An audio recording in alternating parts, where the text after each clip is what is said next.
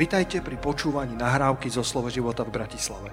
Veríme, že toto posolstvo vás posilní vo viere a povzbudí v chodení s pánom. Ďalšie kázne nájdete na našej stránke slovoživota.sk Dnes by som sa s vami chcel zdieľať na tému posolstva, ktoré som nazval S Deborou a s barákom spievať víťaznú pieseň. Pre niektorých z vás je to známy príbeh, niektorí z vás možno o Barákovi a Debore počujete prvýkrát, eh, ale je to príbeh zo starého zákona, ja hneď do ňoho vojdem, ale len vás chcem na úvod pozbudiť, aby ste boli tými, ktorí sú, sú hladní po Bohu, ktorí sa chcú dozvedieť viac.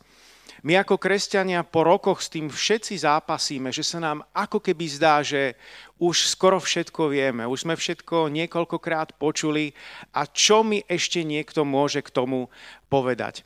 A pritom posolstva, ktoré, ktoré hovoríme, majú nielen zasiahnuť našu mysel, to, aby sme o niečom nejak mentálne vedeli, rozumeli, získali nejakú informáciu, ale Boh chce osloviť a dotknúť sa tvojho srdca. A tam častokrát to slovo ešte nemáme, ale potrebujeme ho tam dostať, aby sa zmiešalo s našou vierou a mohlo doniesť úžitok, mohlo doniesť ovocie, aby si bol duchovne plodný. Takže maj tento postoj vo svojom srdci a kľudne povedz Bohu, ja ešte nič neviem, ja ešte nič nepoznám a ja tak túžim poznať ťa viacej, spoznať Božie slovo viac. Je totiž nemožné, aby sa niekto začal učiť tomu, o čom sa domnieva, že to pozná. To už kedysi dávno povedal Epiketos. Nachádzame sa v takých zvláštnych, zvláštnych časoch. Pred uh, dvoma rokmi ešte nikto nechyroval o slovičku lockdown, uh, niektoré slova ako Zoom a podobne uh, by pripadali nám ako z úplne iného sveta. Ehm, netušili sme, že možno ani existuje nejaký hlavný hygienik a slovo epidemiolog e, pripadalo by nám ako e, na čo takýto, takáto nejaká funkcia. Dnes sme všetci odborníci na vírusy a na pandémiu a všetko vieme. V úvodzovkách hovorím to tak trošku, tak trošku nadnesene ale nastali zmeny, ktoré, ktoré zaskočili všetkých ľudí, zaskočili vlády po celom svete, zaskočili inštitúcie, zaskočili zdravotníctvo, e, zaskočili církvy. A je to len o tom, že budúcnosť sa nás nikdy nepýta, či príde. Ona proste príde a príde v rôznom, v rôznom šate a my ju musíme vedieť, vedieť prijať. A, a celé toto obdobie je pochopiteľne veľkou výzvou aj pre nás ako pre veriacich, pre nás uh, ako pre církev. A verím, že sme sa naučili a, a že každému je to jasné, že církev nie je organizácia, ale církev je živý organizmus.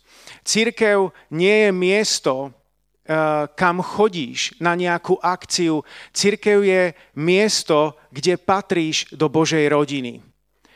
O to vypuklejšie je to teraz, teraz vidieť v korone, pretože aj keď sa ľudia nemôžu stretávať, môžeme byť v duchu spolu. Môžeme byť v duchu a takisto prostredníctvom rôznych technológií spojení. Halelúja. Sláva ti, páne, a verím, že zasiahneme tak či tak, e, ako Božie kráľovstvo, zasiahneme tento svet. Nech, nech žijeme v akomkoľvek období. Či už to bolo pred koronou, či sme teraz v korone, alebo budeme po korone. Ježiš Kristus je ten istý včera, dnes i na veky. Už v starom zákone bolo napísané, ja hospodin, nemením sa. A to je pre nás dôvod na to, aby sme sa mohli o niekoho oprieť, kto je nemenný, zároveň dokonalý a zároveň dobrý. Halelúja. Naopak, my sa potrebujeme meniť a církev nesmie byť zotrvačná, ale potrebuje byť inovatívna, potrebuje byť kreatívna, potrebuje sa naučiť premýšľať out of the box. A keď hovorím o církvi, tak si nepomyslí len na nejakú obrovskú masu ľudí, nejakú inštitúciu, ale keď hovorím o církvi, tak drahý brat, sestra, hovorím o tebe. A to premýšľanie out of the box, aby som to vysvetlil, čo tým myslím, použijem možno iný príklad zo života. Raz som mal, mal jedno stretnutie s našimi mladými, ktorých voláme G1, a boli sme, boli sme v lese a bola to taká hra, mali sme taký dobrý čas, zábavu a bolo to už neskoro večer po zotmení a hrali sme takú hru, že ma mali hľadať. Mal som sa niekde ukryť, mali baterky a, a mal som si nájsť nejaký úkryt. A ja som si v tej chvíli uvedomil, že ak na tej ploche približne nejakého polfutbalového ihriska ma bude 10-15 ľudí hľadať baterkami, tak nech si nájdem akúkoľvek dobrú skrýšu, čo, chvíľka, čo chvíľa ma objavia. A tak som začal premýšľať out of the box a dostal som nápad, ja sa nebudem skrývať, ale ja sa zahrám na jedného z nich. A tak som si zapol baterku a chodil som medzi nimi a hľadal som spolu s nimi. A nikoho z nich nenapadlo, že by som mohol byť medzi nimi. A takto sa mi podarilo veľmi dlho ukryť pred, pred tým, než ma naozaj, naozaj objavili. Sláva ti, pane. Takže poďme do našeho textu s Barákom a Deborou spievať víťaznú, víťaznú pieseň. Kde sa nachádzame? Sudcov, sudcom 4. kapitola, sudcom 5. kapitola, kde sa popisuje tento príbeh. Je to v Izraeli, ktorý sa, e, odohráva sa to v čase sudcov, teda ešte v čase, kedy v Izraeli neboli, nevládli králi. Ak si spomínate na tú slávnu éru izraelských kráľov, tam bol Saul, potom Dávid a Šalamún približne v roku 1000 e, pred Kristom, tak tuto sa nachádzame ešte, ešte o kúsok ďalej v histórii, v nejakom 12. storočí pred Kristom, ale už sa nachádzame v čase, kedy patriarchovia sú dávno mŕtvi, e, Jozue tiež, Izraelci dobili zaslúbenú zem a čo ďalej? A Boh si vzbudil sudcov, ktorí, ktorí e, pomáhali viesť Izrael a ktorí, ktorí riadili ako keby celú tú komunitu a takisto pomáhali ochrániť Izrael pred ich nepriateľmi. Na Moabčanov si vzbudil Ehúda, proti Filištíncom povstal Šamgar, proti Kanánčanom Barák s Deborou a proti Midiančanom Gedeon, proti Amončanom Jefte a znova potom proti Filištíncom povstal Samson. Takže Izraelci dobili zaslúbenú zem a otázka je, čo ďalej. Neviem, či sa to stalo aj vám, ale ak si zaznamenal nejaké víťazstvo v živote, eh, či už vo svojej práci, alebo to môže byť nejaký prielom v cirkvi, alebo to môže byť v nejakej inej oblasti, v športe, zaznamenáš nejaké víťazstvo a povieš si, čo ďalej? To je koniec, to je všetko, čo som chcel dosiahnuť? Častokrát to funguje, priatelia, tak, že to víťazstvo nám otvorí dvere pre ďalší rozvoj, pre ďalší úspech, pre ďalšie víťazstvo. Problém je ten, že tie dvere, ktoré sa nám otvoria po, vo, po víťazstve, tak v tých dverách stojí nepriateľ. Ako hovorí uh, apoštol Pavol, že veľké dvere sú, sú mi otvorené a protivníkov mnoho. Takže otvoria sa ti dvere, ale v nich ťa víta nepriateľ. A to je niečo podobné, čo sa stalo aj Izraelcom tu v sudcom 4. 5. kapitole, kedy ich nepriatelia začali e, obrazne povedané vystrkávať rožky a, a chceli ako keby znova zabrať strátené územia. A to je práve príbeh Debory a Baráka, na ktorý sa dnes pozrieme. Takže pôjdem čítať 5. kapitolu od 1. verša do 3. verša. Vtedy spievala Debora s Barákom Abinoámovým synom túto pieseň. Dobrorečte hospodinovi za to, že vodcovia sa chopili vedenia v Izraelovi, za to, že ľud dobrovoľne povstal. Počúvajte králi, zbystrite sluch kniežatá, zaspievam hospodinovi, zaspievam žálm hospodinovi Bohu Izraela.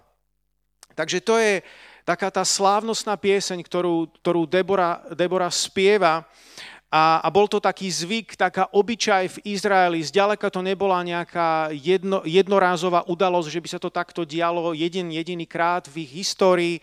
Máme príbeh Miriam, ktorá takto spievala pieseň potom, ako Izraelci opustili Egypt a zanechali za sebou e, Červené more a v ňom pochovanú egyptskú armádu. A, a mali vo zvyku spievať takúto pieseň e, a, a malo, to, malo to dvojaký účel. Jednak sa tešili a radovali v tom, čo sa stalo a chválili Boha. A jednak to bola taká pripomienka pre nich aj pre budúce generácie. Vytvorili, dnes by sme povedali, nejaký hit, ktorý uh, si ľudia mohli pospevovať a na, niečo, čo nemo, nemohli zabudnúť a pripomínali si Božiu vernosť a Božiu dobrotu. Halelúja. A to posolstvo, ktoré, ktoré zaznieva, uh, zaznieva z, tohto, z tejto piesne hneď na začiatku, že dobrorečíme hospodinovi za to, že sa vodcovia chopili vedenia v Izraeli. Tak v prvom rade Debora tu spieva a ďakuje Bohu za to, že existujú vodcovia, že existujú lídry. Je to niekedy paradox, neviem, či ste sa nad tým zamýšľali z tohto uhlu pohľadu, ale uh, v dnešnej dobe, v tej modernej dobe posledných 20 rokov sa ako keby roztrhlo vrece s rôznymi seminármi, kde sa vyučuje o vedení, o líderstve, o manažmente a boli popísané stohy kníh a, a naozaj mnoho ľudí aj veľa kníh prečítalo na túto tému. Až keď prichádzajú nejaké ďalšie semináre na tému líderstva, tak ľudia už trošku si hovoria zase, veď ja už som toto počul. A napriek tomu všetkému, že bolo, bolo toľko rôznych e, múdrostí odovzdaných, toľko rôznych seminári, seminárov zaznelo, stále vidíme v spoločnosti, ako keby na všetkých úrovniach, nedostatok zdravých, zrelých, vyspelých lídrov. Stačí pozrieť aj na najvyššie miesta, pozrieť sa možno do politiky a vidíš, ako, ako to zlyháva, ako zlyháva komunikácia, ako zlyháva zodpovednosť a nemusím pokračovať ďalej a rozvíjať to. A pritom ten paradox je v tom, že vola kedy, kedy si dávno, keď sa premiestnime v čase tých 2000-3000 rokov dozadu, tak žiadne semináre nemali, a predsa aj vidíme veľakrát funkčných lídrov, lídrov tých komunít, ktorí mali veľmi silné slovo prirodzenú autoritu, prirodzený rešpekt u ľudí, napriek tomu, že si nepo, nevypočuli žiaden seminár e, 7 bodov, ako sa stať úspešným lídrom. Ale niekde to nosili v sebe. A, a, a my sa môžeme ako keby stále od nich, od nich učiť. Um, učiteľ súčasnosti, Boží muž Maxwell, hovorí o takých piatich úrovniach líderstva. Je to veľmi poučné, možno dovolte, aby som to krátko, krátko zhrnul, že na to, aby ľudia niekoho nasledovali, tak existuje 5 takýchto úrovní, 5 takýchto levelov. Začína to tým, že ľudia nasledujú niekoho kvôli pozícii alebo hierarchii, môžeme povedať. Niekto je niekam dosadený a ľudia ho nasledujú, pretože to je šéf. To je ten základný level, ale zďaleka nie je dostatočný. Ten, ten druhý level je, že ľudia začnú nasledovať nejakého lídra kvôli vzťahom. Kvôli toho, že cítia, že, ho, že ich má rád. To je ďalší level a veľmi dôležitý v tej postupnosti. Ten tretí level je, že ho nasledujú kvôli výsledkom. Ak ten líder dosahuje nejaké výsledky, nejaký progres, tak je to oveľa ľahšie a prirodzenejšie pre ľudí, aby takéhoto človeka nasledovali. Ten štvrtý level je, že ho následujú kvôli tomu, že niečo do nich investuje, pretože ten dobrý, skutočný líder sa nestará len o to, aby on sa prezentoval, aby on niečo dal, ale prirodzene i nadprirodzene v duchu svetom, pokiaľ je to kresťanský líder, tak hľada, ako môže investovať do druhých ľudí, ako môže niekomu pomôcť, pozdvihnúť ho, posunúť ho ďalej. A ak toto ľudia cítia, tak ten e, líder si získava väčší a väčší rešpekt. A posledný piatý level je, že ľudia nasledujú lídra kvôli tomu, kto je. Kvôli tomu, kto je. Niečo konkrétne robí v tú danú chvíľu, ale získal si za dlhšie obdobie istý rešpekt, úctu a ľudia sú pripravení ho nasledovať. Bratia a sestry, jeden z dôvodov, prečo to hovorím, je, že naša konštantná modlitba by mala byť za lídrov, za tých, ktorí sú a teraz hovorím aj o tele Kristovom, nielen o, o ľuďoch, za ktorých sa máme modliť v politike, či sa nám páčia alebo nepáčia, či sú nám sympatickí alebo nie, lebo Biblia nás vyzýva, aby sme sa za, prihovárali za ľudí postavených v autorite. Ale teraz myslím aj na príhovor za existujúcich lídrov v tele Kristovom. Niektorí z nás sledujete z iných hnutí alebo z iných zborov. Modlite sa za svojich lídrov, modlite sa za svojich, za svojich pastorov. A zároveň zároveň sa modlite, aby Boh dal povstať novým lídrom. Pretože ak sa to podarí, tak e, budeme môcť spolu spievať e, s Deborou túto, túto pieseň. Druhá vec, ktorá sa objavuje v tej Deborinej piesni, za ktorú ďakuje a za ktorú chváli Boha, je, že ľud dobrovoľne povstal. Halelúja. Líder by nemal tlačiť ostatných ako také zabrzdené vagóny, pretože vtedy to nepomáha ani jemu a nepomáha to ani tým, tým ostatným. A, a predstava o cirkvi, ktorá funguje tým, že, že líder sa niečo snaží a, a, a ostatní stále len to brzdia, tak nie nie, nie je príjemná a je skôr, je skôr desivá. A Božie slovo v Izajášovi 1.19 hovorí, že ak budete chcieť a budete poslúchať, budete jesť dobré veci zeme. Všimnite si, je tam ten aspekt ochoty. Ak budete chcieť a budete poslúchať, budete jesť dobré veci zeme. Nie len poslúchať a nie len chcieť, ale ak budete chcieť a budete poslúchať, budete jesť dobré veci zeme. Takže sa nám to ako keby vráti. Vráti sa nám to v podobe dobrého, požehnaného ovocia. Je tu ešte jeden krásny verš, ktorý toto vystihuje, ten je zo Žalmu 113, kde sa hovorí, tvoj ľud sama ochota v deň tvojej vojenskej moci. Tvoj ľud sama ochota. O, aké krásne. E, pokúsim sa to vysvetliť na takom príklade z domácnosti. E, máte deti, a ako vám rastú, tak im dávate aj nejaké zodpovednosti, uprať si izbičku, vyniesi smeti zo svojej, zo svojej izby a tá reakcia môže byť rôzna. Môže byť e, reakcia, že deti ani nepočujú, čo im ho, rodičia hovoria.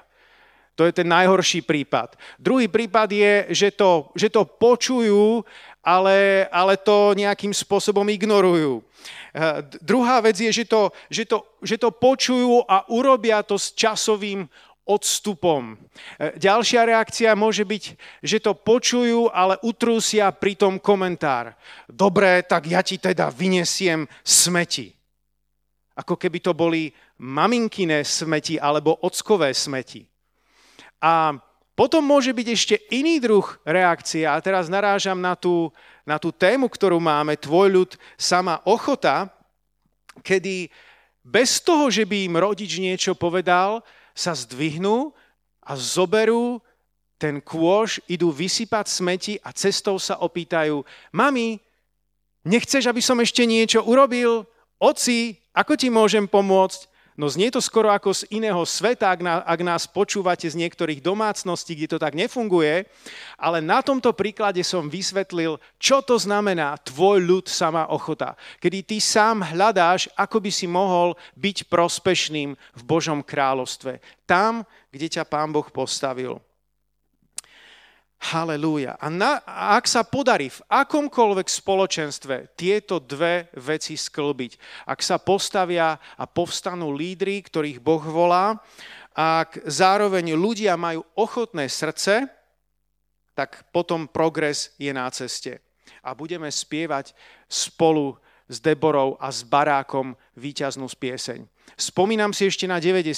roky, keď sme začínali aj s pastorom Petrom Čužíkom.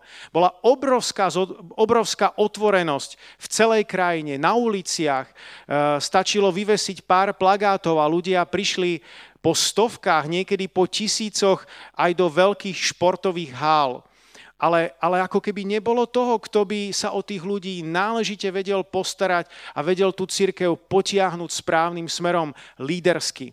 Bol obrovský nedostatok lídrov na prelome, eh, keď padal komunizmus a, a, a začal, začala nová éra v 90. 90. rokoch. Poďme sa pozrieť teraz ešte na to ich víťazstvo, ako to dosiahli a čo zaujímavé sa z toho môžeme dozvedieť a poučiť. Takže prečítam zo sudcov 4. kapitoly, verš 8, kde je napísané následovné. Barák jej odvetil, ak pôjdeš so mnou, pôjdem i ja. No ak so mnou nepôjdeš, nepôjdem ani ja. Na tomu povedala, pôjdem s tebou, ale v tomto boji sa nepresláviš, lebo hospodin vydá Cizeru do rúk ženy. Takže to je veľmi dôležité, ak si povolaný byť ako barák, a verím, že mnohí z vás ste povolaní e, byť ako barák. V preklade to znamená úder blesku. Je o tom dokonca taká zmienka v 5. Možišovej 32.41. Naznačuje to, aby sa stal hospodinovým blízkavým mečom. Boh ťa povolal, aby si bol hospodinov blízkavý meč barák. A tá myšlienka, ktorú chcem povedať a zdieľať s tebou, je, že nedávaj si podmienky. Nedávaj si podmienky, keď ťa Boh volá. Dobre, ja teda pôjdem, ak pôjde aj ten a ten. Ja teda pôjdem, ak pôjdu tam tí traja alebo štyria. Nerob to takýmto spôsobom, ak ťa Pán Boh volá. Nevidíme to ani na samotnom Ježišovi, že ak ho otec k niečomu volal, tak to podmienoval tým, že dobre, otče, ja to urobím, ale ak pôjde so mnou Peter, Jakub a Ján, a ešte by bolo dobré, ak by šiel aj Tomáš, potom pôjdem aj ja. Takéto niečo nevidíme, nevidíme na Ježišovej službe. A ani ty to nepodmienuj vo svojom živote. Pane Ježišu, ja pôjdem, ak pôjde Ferko. V úvodzovkách teraz myslím na hoci koho. A Ferko si povie, ja pôjdem, ak pôjde Martin. A ak obidvaja čakajú na toho druhého, tak nikto sa nepohne zo svojho miesta. A Božie kráľovstvo stojí. Božie kráľovstvo trpí. Nečakaj na Ferka. Ty buď príkladom, ty buď požehnaním, ty sa pohni a svojim príkladom strhneš ďalších. Halelúja. Sláva ti, páne.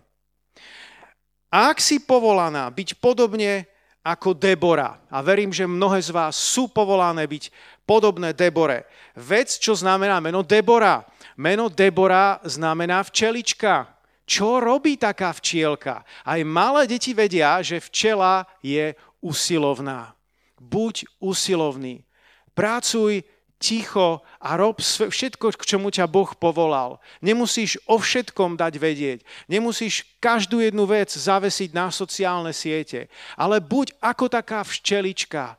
Há, tu je, prichádza ma opelím, kvietok číslo 1387. Ó, kvietok číslo 1388. Kvietok číslo 1389. Ako sa máš včielka? Výborne, ešte 5000 kvietkov opelím a potom si dám trošku voľna. Povieš si, takto mám žiť? Áno, Boh ťa povolal, aby si robil mnohé veci. Možno to nie je nevyhnutne len v tvojej práci, ale ja teraz hovorím o tvojom živote, ktorý zahrňuje tvoju prácu, tvoju službu, službu tvojej rodine, službu tvojej komunite, prostredí, kde žiješ, kde bývaš. Je mnoho kresťanov, ktorí sa za roky nezoznámili so svojimi susedmi, možno ani netušia, kto býva na ich ulici alebo v ich paneláku. Nebuď takýto, buď požehnaním pre druhých ľudí. Halelúja. Sláva ti, pane. A keď to tak začneš robiť ako Debora a naplňať toto povolanie, poslanie, tak získaš vplyv. Alebo poviem to tak, tvoj vplyv bude rásť. Máme to zaznamenané aj v Biblii. Dokonca palmu, pod ktorou Debora súdila celý Izrael, tak nazvali Deborovo, Deborovou palmou. Deborinou palmou. Halelúja. Ďalšiu vec, ktorú by som chcel s vami zdieľať, je možno odpovedať na otázku, prečo toľké boje. Eh, keď, keď čítame tieto príbehy zo sudcov, tak, tak častokrát máš ten pocit, taký boj, druhý boj, jeden boj skončil a, a druhý, boj, druhý boj začal. Tak poprvé, časť bojov, ktoré v živote máme, časť zápasov, ktoré v živote absolvujeme, tak si za ne môžeme sami. Otvárame nepriateľovi dvere a potom sa čudujeme, že sa v nich objaví a dal si do Prahu svoju nohu a len s námahou vieme potom nejaké dvere zabuchnúť. Aj úvod k tejto, kniha, v tejto knihe hovorí o tom, 4.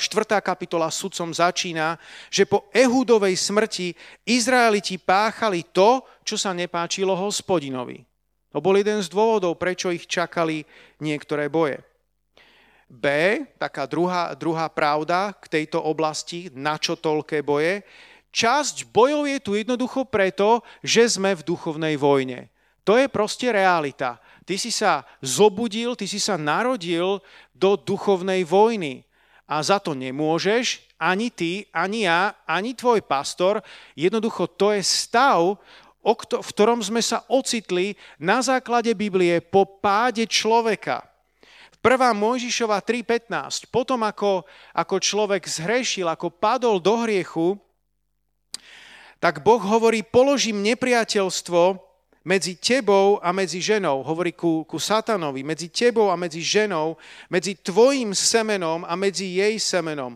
Ono ti rozdrtí hlavu a ty mu rozdrtíš petu. Nehovorí sa tu o miery, nehovorí sa tu o tom, že budeme kamaráti, ale hovorí sa tu o tom, že, medzi, že je tu vojna medzi dobrým duchovným svetom a zlým duchovným svetom. A ty a ja sme sa narodili do tohoto prostredia a príde čas pokoja. Príde čas šalomu. Momentálne ten Boží pokoj, ten Boží šalom je v tvojom vnútri. A preto ty môžeš mať pokoj a šalom, nech sa nachádzaš v akomkoľvek období a v akejkoľvek krajine uprostred akéhokoľvek súženia. Ale častokrát navonok a to, čo sa deje, e, nejaký, nejaký útok na teba, je dôsledok tohto. A príde čas, Príde čas, keď Ježiš Kristus sa slávne vráti na túto zem, kedy Mesiáš sa vráti, ten pán pánov a král kráľov sa vráti na túto zem. Aj to je súčasť nášho posolstva a dobrej správy Evanília. A keď on príde, keď Ježiš Kristus sa vráti, tak obnoví pokoj, obnoví šalom a potom už nebude útok. Halelúja. A po C, alebo po tretie, ak chcete, tak časť bojov je tu práve preto, že si duchovne povstal, že si sa duchovne zobudil a zrazu pútaš pozornosť. Tak ako apoštol Pavol, keď e, slúžil, keď, keď konal, tak to, tak to budilo pozornosť v duchovnom svete. A um, Podobne aj ty, keď sa pozdvihneš, keď sa duchovne zobudíš, keď začneš niesť, niesť nejaké ovocie, tak e, diabol ťa začne oveľa viac vnímať. Možno proti nejakým polomrtvým, vlažným kresťanom nasadí len pechotu, ale proti tebe nasadí delostrelectvo. Vďaka Bohu však, že ty máš duchovnú výzbroj. Dobre čítaj Efežanom 6. kapitolu, Pán Boh ťa chráni, Pán Boh je s tebou, uh, máš, máš uh, prílbu spasenia a tak ďalej. Dobre poznáš tú výzbroj rímskeho vojaka. Ak si to chceš aj vizuálne predstaviť, tak si môžeš nájsť moju nejakú dávnejšiu kázeň, ktorú som mal pred pár rokmi na tomto mieste a bol som tu oblečený ako, ako rímsky vojak a, a tieto pravdy som, som ilustroval. Ale ak to chceš povedať nejakou modernou terminológiou, tak máš nejaké duchovné senzory a, a máš, e, máš nejaké duchovné drony, ktoré, ktoré odhalia pozície nepriateľa. A ty nemusíš odísť z boiska ako porazený, ale ako víťaz. Halelúja. Božie slovo o tom hovorí v 2. Korintianom 2. kapitole vo verši 10, v tej druhej časti verša a v 11. verši, aby ste neboli oklamaní od satana, lebo nie sú nám neznáme jeho úmysly. Halelúja. A mimochodom, keď sa hovorí o, v tom starom zákone o tých všetkých bojoch, o tých všetkých zápasoch, tak my to samozrejme čítame alegoricky. Oni sa odohrali fyzicky, ale e, my, my nemáme s tým problém. My teraz si nepredstavujeme, e, čo sa stane zlé nejakým našim neprajníkom. Nech je také niečo preč od nás. Žiadne oko za oko, zub za zub pre nás už neplatí. My žehnáme našim nepriateľom, my odpúšťame. A ak si tak doteraz neurobil v nejakom prípade, najvyšší čas, odpusti, žehnaj ľuďom, ktorí, ti, ktorí ťa ohovárajú, ktorí ti ublížili, ktorí ťa očiernili.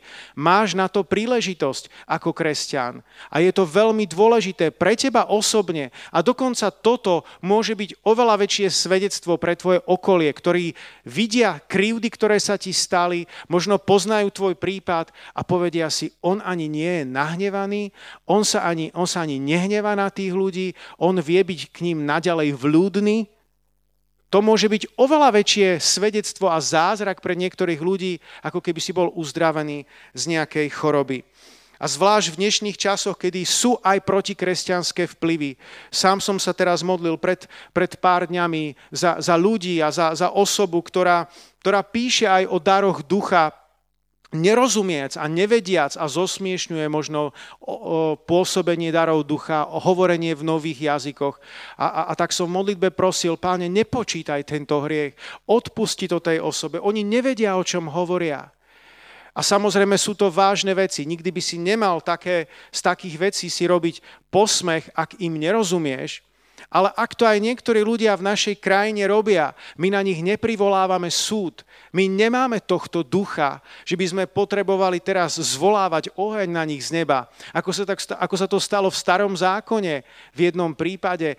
My sme tu povolaní, aby sme ľuďom žehnali, aby sme prinášali zmierenie, aby sme prinášali pokoj a aby sme prinášali odpustenie. Halelúja. Sudcom 4.15. A pán uviedol do zmetku Cizaru všetky jeho bojové vozy a všetko jeho vojsko mečom pred barákom. Všimnite si, že Izraelci, oni nemali vojenskú prevahu, ale mali odhodlané srdcia. Ty a ja nemáme prevahu v tomto svete, ale môžeme mať vieru a odhodlané srdcia. A to je oveľa väčšia kvalita, oveľa väčšia pridaná hodnota, oveľa väčšia sila ako to, čo má tento, tento svet. Čo sa stalo v tomto ich konkrétnom boji, je, že pán spôsobil zmetok v ich tábore.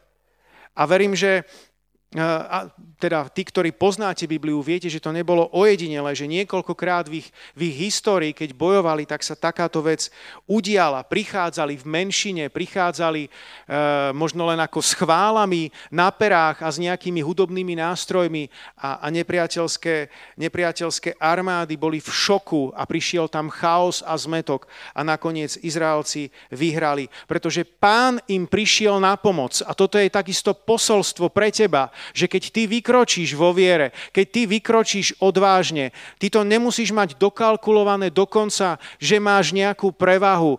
Ty nemusíš mať prevahu. Pán je s tebou. On ti príde na pomoc. On so svojimi anielmi ti príde na pomoc a ty vyhráš vo svojom zápase. Ty vyhráš vo svojom boji. Tak ako to dokonca Debora krásne spievala v tej piesni.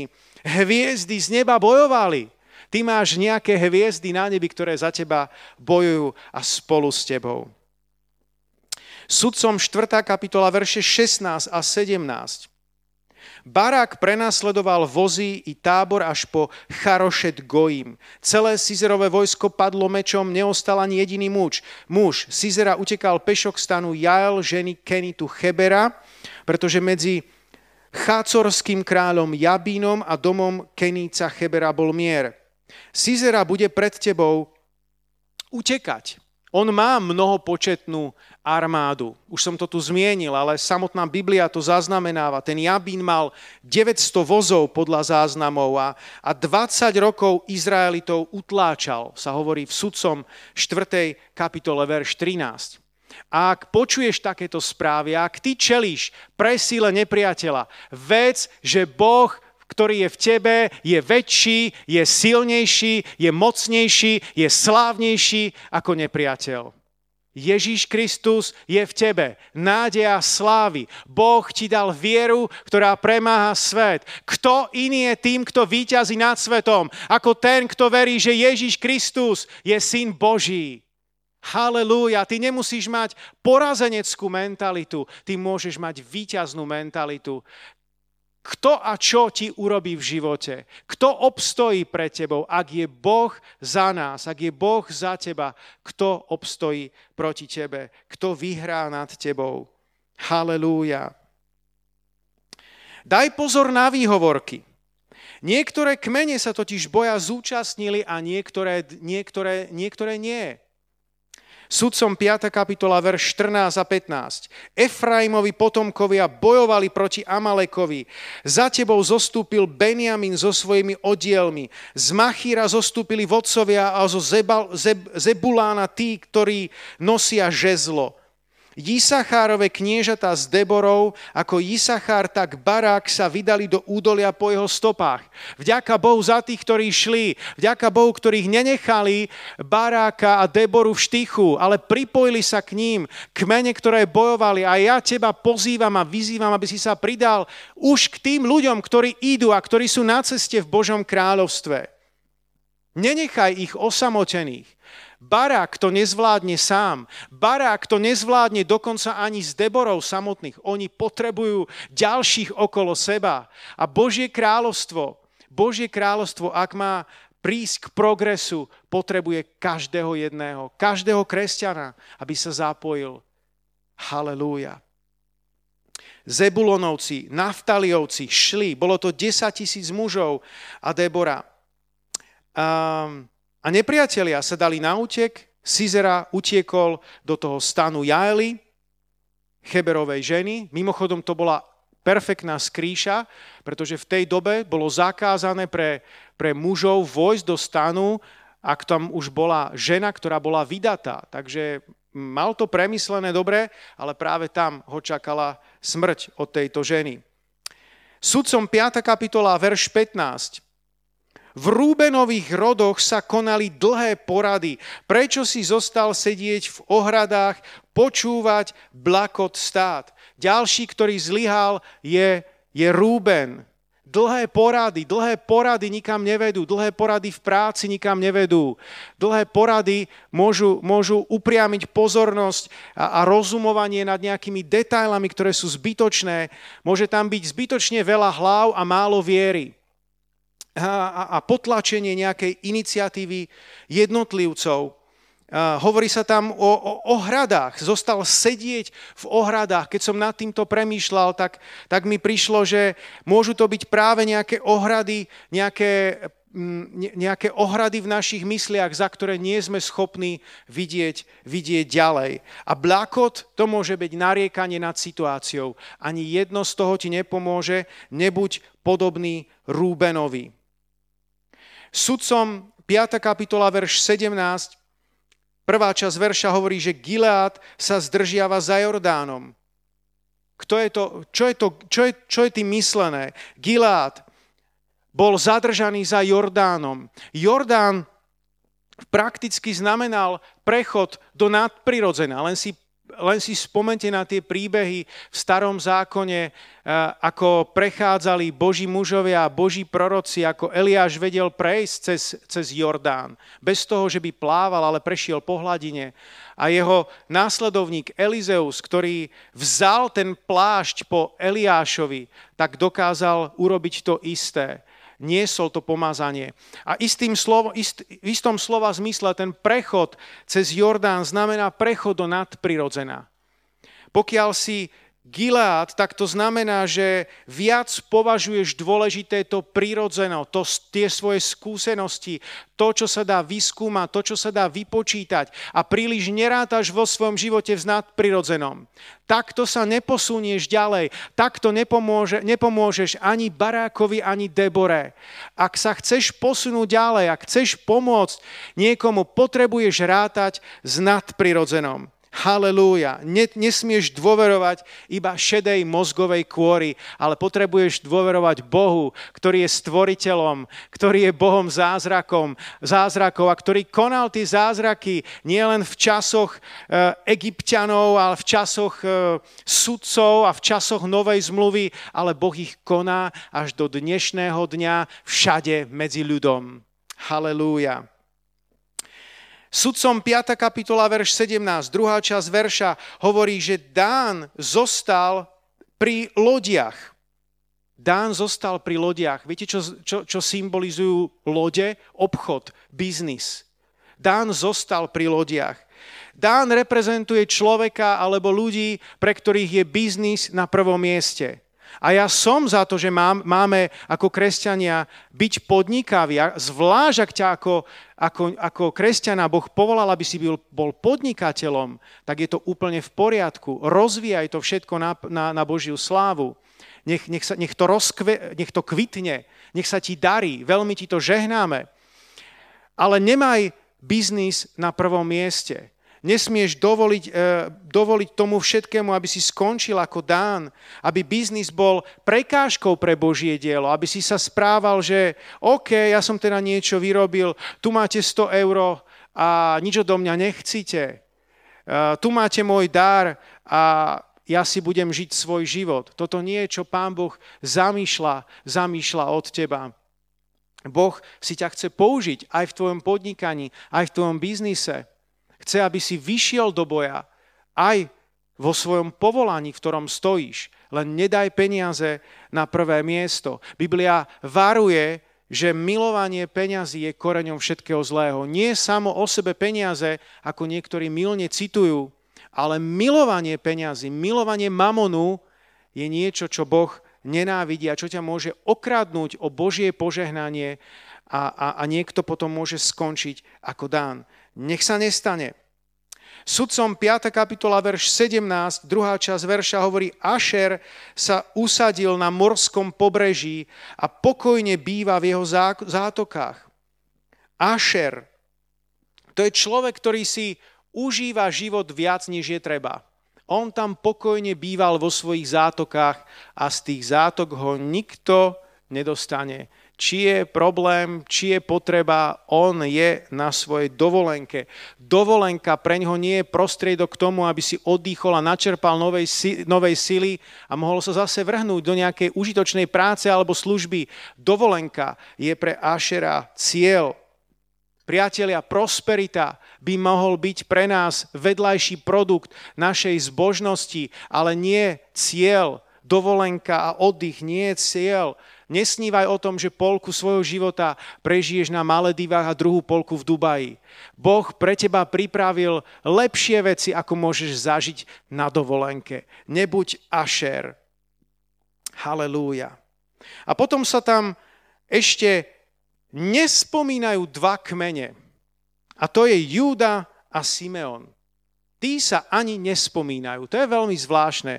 Keď som na toto narazil a rozmýšľal nad tým, aj som hľadal nejaké múdrosti k tomuto textu a eh, dozvedel som sa, že niektorí vykladači písma sa domnievajú, že to je možno preto, lebo už zautočili predtým na filištímcov.